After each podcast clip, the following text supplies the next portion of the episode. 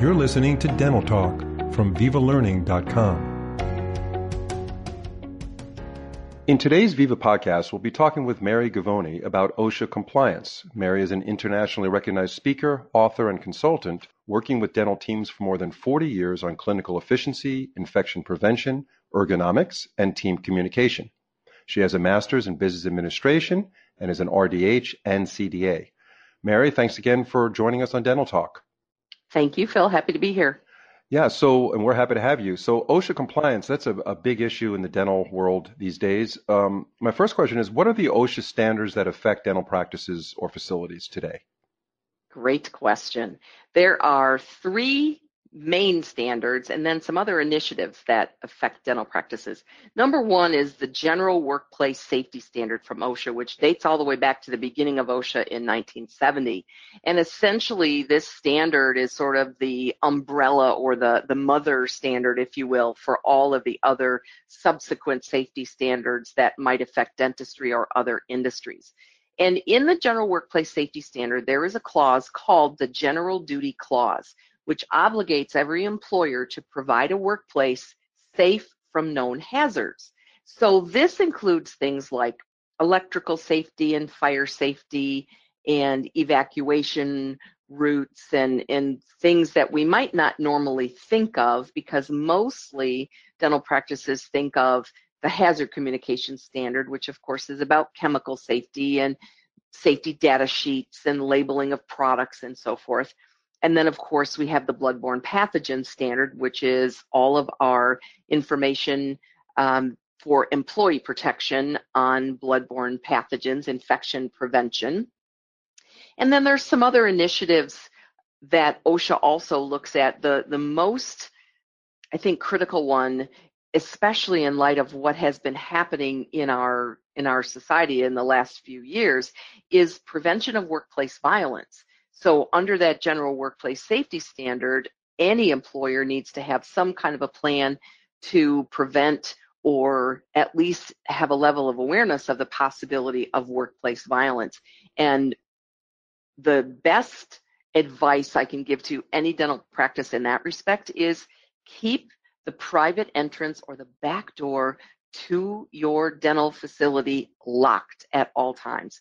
So many practices leave it unlocked for the delivery folks to come in and, and bring packages and things, but someone who has bad intentions could easily sneak in the back door, um, not only harm people, but they can steal things as well. So that's probably the most important thing that anybody could do in that respect. So, what types of documentation does a dental practice or dental facility need in order to be OSHA compliant? Dental practices need quite a bit of documentation to be compliant, and these are spelled out in the various standards. The most important record to OSHA is a training record, and OSHA requires initial training for employees before they actually start performing some kind of duties like clinical functions that might put them at risk of exposure to bloodborne pathogens.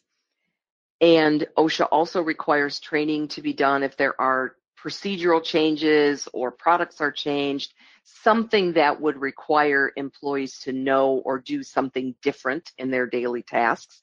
And then annual training updates are required. And so those training records must be kept on file for at least three years. I tell practices keep the training records forever because you just never know when somebody might challenge the fact that they did or did not receive any training in, a, in an office. Um, we need to keep vaccination records on employees, um, whether they've had their hepatitis B vaccine or not, or whether they've refused to have a hepatitis B vaccine if they're a member of the clinical team. Practices need to have written safety plans. In other words, they need to have what OSHA would call an exposure control plan, which details all of the things that the practice does to prevent exposure of the employees to infectious disease, particularly bloodborne pathogens. And then they also need to have a chemical safety plan, which details all of the protocols that are in place for preventing chemical exposures or protecting employees from chemical exposures. And other types of um, documentation for OSHA would include copies of any kind of incident reports if an employee experiences a needle stick or a puncture with a contaminated instrument. That's an exposure incident and it needs to be documented. They should also be keeping logs of sterilization monitoring and other what OSHA would call housekeeping procedures. How do they clean up a blood spill, for example? What are the protocols for following post-exposure um, incident? Where does an employee go um, for testing and so forth if they've had a needle stick or a cut with a contaminated instrument? Now, the one challenge I think that practices have is where do we go? How do we get this kind of information? How do we know what what format to use it in? And there are a lot of resources for OSHA documentation, including the American Dental Association, which has had an OSHA compliance manual that's customizable for a very long time, and it's very well done. Um, but the trend that I see and what I encourage all of the practices I work with now is to take all this documentation and have it converted to electronic format so that you can access it from your computer. You don't have a bunch of papers and manuals sitting around that that nobody looks at. Make it easy and accessible electronically. So, is this um, scanning these documents once they're filled out, or is there electronic platforms that can you can input directly into the ele- electronic uh, form?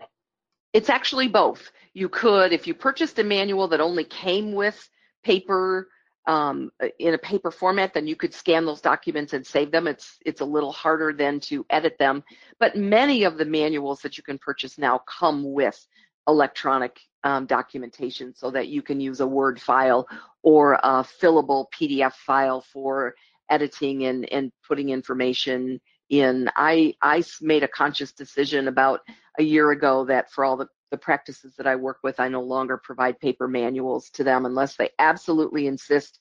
And then it's, it's an extra charge because it's so much more manageable electronically and it is acceptable to OSHA, in, including the safety data sheets. Um, OSHA used to want us to have all of our um, safety data sheets in paper format, and now they say it's fine to have them electronically in today's day and age, that certainly makes sense. Do employers need to follow the OSHA rules just as the employees? Yes, they do. And it's so interesting. In the early days of OSHA compliance, and when all of us in dentistry were kind of learning our way around um, regulations, there were a number of people that said, okay, OSHA is, is employee safety. That's their jurisdiction. And so doctors, if you are uh, an incorporated practice, then you're an employee and you have to follow the OSHA rules. But if you are not an incorporated practice and you are the employer, then you don't have to follow them.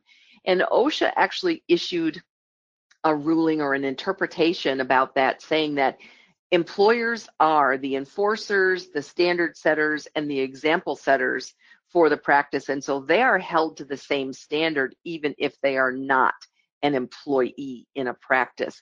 And it, it just sort of stands to reason that you can't enforce the rules and in the OSHA hazard communication standard, it actually goes as far as to say that there needs to be some type of disciplinary protocol in place for employees who will not wear their personal protective equipment or won't follow chemical safety protocols. And so how, if I don't follow them as the employer, how can I enforce that to my employees? Mm-hmm. Employers have to set the example. Okay, so and one of these questions that I had, which actually is the last question in this segment of our podcast, was about safety data sheets. You kind of answered that already which was um, can they actually store safety data sheets electronically or do they have to have paper copies? So you kind of covered that, but do you want to elaborate on that a little bit? Yes, I would. Um, the the reality is that the manufacturers now have done such an amazing job of making their safety data sheets available on their websites that it's so easy for a practice to be able to get the electronic versions but they have to start first with what OSHA would call a chemical inventory. So they need to have a list of all of the products that they have in their practice for which they need safety data sheets. So they need for disinfectants, for lab products, for restorative materials, for fluorides, and essentially anything but a consumer cleaning product like a glass cleaner or a bathroom cleaner or something like that. And they don't need to put medications on their chemical inventory. So once they have that list, and I always advise people to put it either in a Word document in a table format, or even better, put it in an Excel spreadsheet so that they can easily sort it and alphabetize it and update it as they need to. Then they take that and they literally go down the list and go to the manufacturer's websites and download to a separate folder the PDF version of that safety data sheet. It's so simple. I used to spend days doing these um, compilations for my clients from the chemical inventory to gathering all the paper and printing and, and doing all of that for safety data sheets. And I would say an average practice has about, a general practice, has about 90 products typically in their inventory. And it's a matter of two to three hours of dedicated time to pull that um, list and the safety data sheets together. And then I advise people to store those folders, the inventory and the folder with the safety data sheets on their server. That way they could be accessed from any workstation in the practice and it should then be part of the backup so no one ever loses that information. It's getting backed up all the time. It's mm-hmm. just so simple no, that's a, that's incredible uh, protocol. So what what is your recommendation as far as upkeeping this these SDSs? So how often does a practice look over? Maybe they get some new products brought into the office. Mm-hmm. Someone has to inventory that new those new chemical products. How often do you recommend doing that? I would say that they add new products into the inventory and add the safety data sheets as they come into the practice. So OSHA requires that every facility has an OSHA manager, somebody who's in charge of all the documentation and enforcement and so forth that needs to be done for compliance. So whoever that OSHA manager is can either be the person who does the updating or perhaps it's the person in the practice who does the ordering of supplies. And so they're the one that would know when there are new products. And so part of that protocol for bringing a new product into the office, number one, would be familiarizing themselves with the instructions on how to use it. Um, and mm-hmm. that's a whole nother webcast. Right. Um, the other, and then they can check to make sure that they have the safety data sheet on file, downloaded, and make sure it's added to the inventory. And then perhaps once a month, just do a quick review. And I would say probably a couple of times a, a year. The, the safety data sheet information doesn't change very often. So I would say maybe every six months or so, go through the entire list and just see if there's a newer version of a safety data sheet and replace it. Okay, that's uh, very good information again from Mary Govoni. We're very happy to have her on this podcast today. And if you have any questions or you want to reach Mary Govoni, uh, you shared your URL with us before. Is it marygovoni.com? Yes, it is. Okay, so please reach reach out to Mary, and you you do some training and um, programs with dental offices and facilities that include uh, OSHA standards as well. Yes, Yes, I do. I provide OSHA compliance programs for, I can do an evaluation to see where a practice um, may be lacking in compliance. I can help them put together all the documentation they need, including their safety data sheets if they don't want to do it themselves. Okay, great. And you have, a, do you have a team that uh, works with you, Mary? Because I know you can't I handle do. every, yeah, you can't handle every dental office in the country.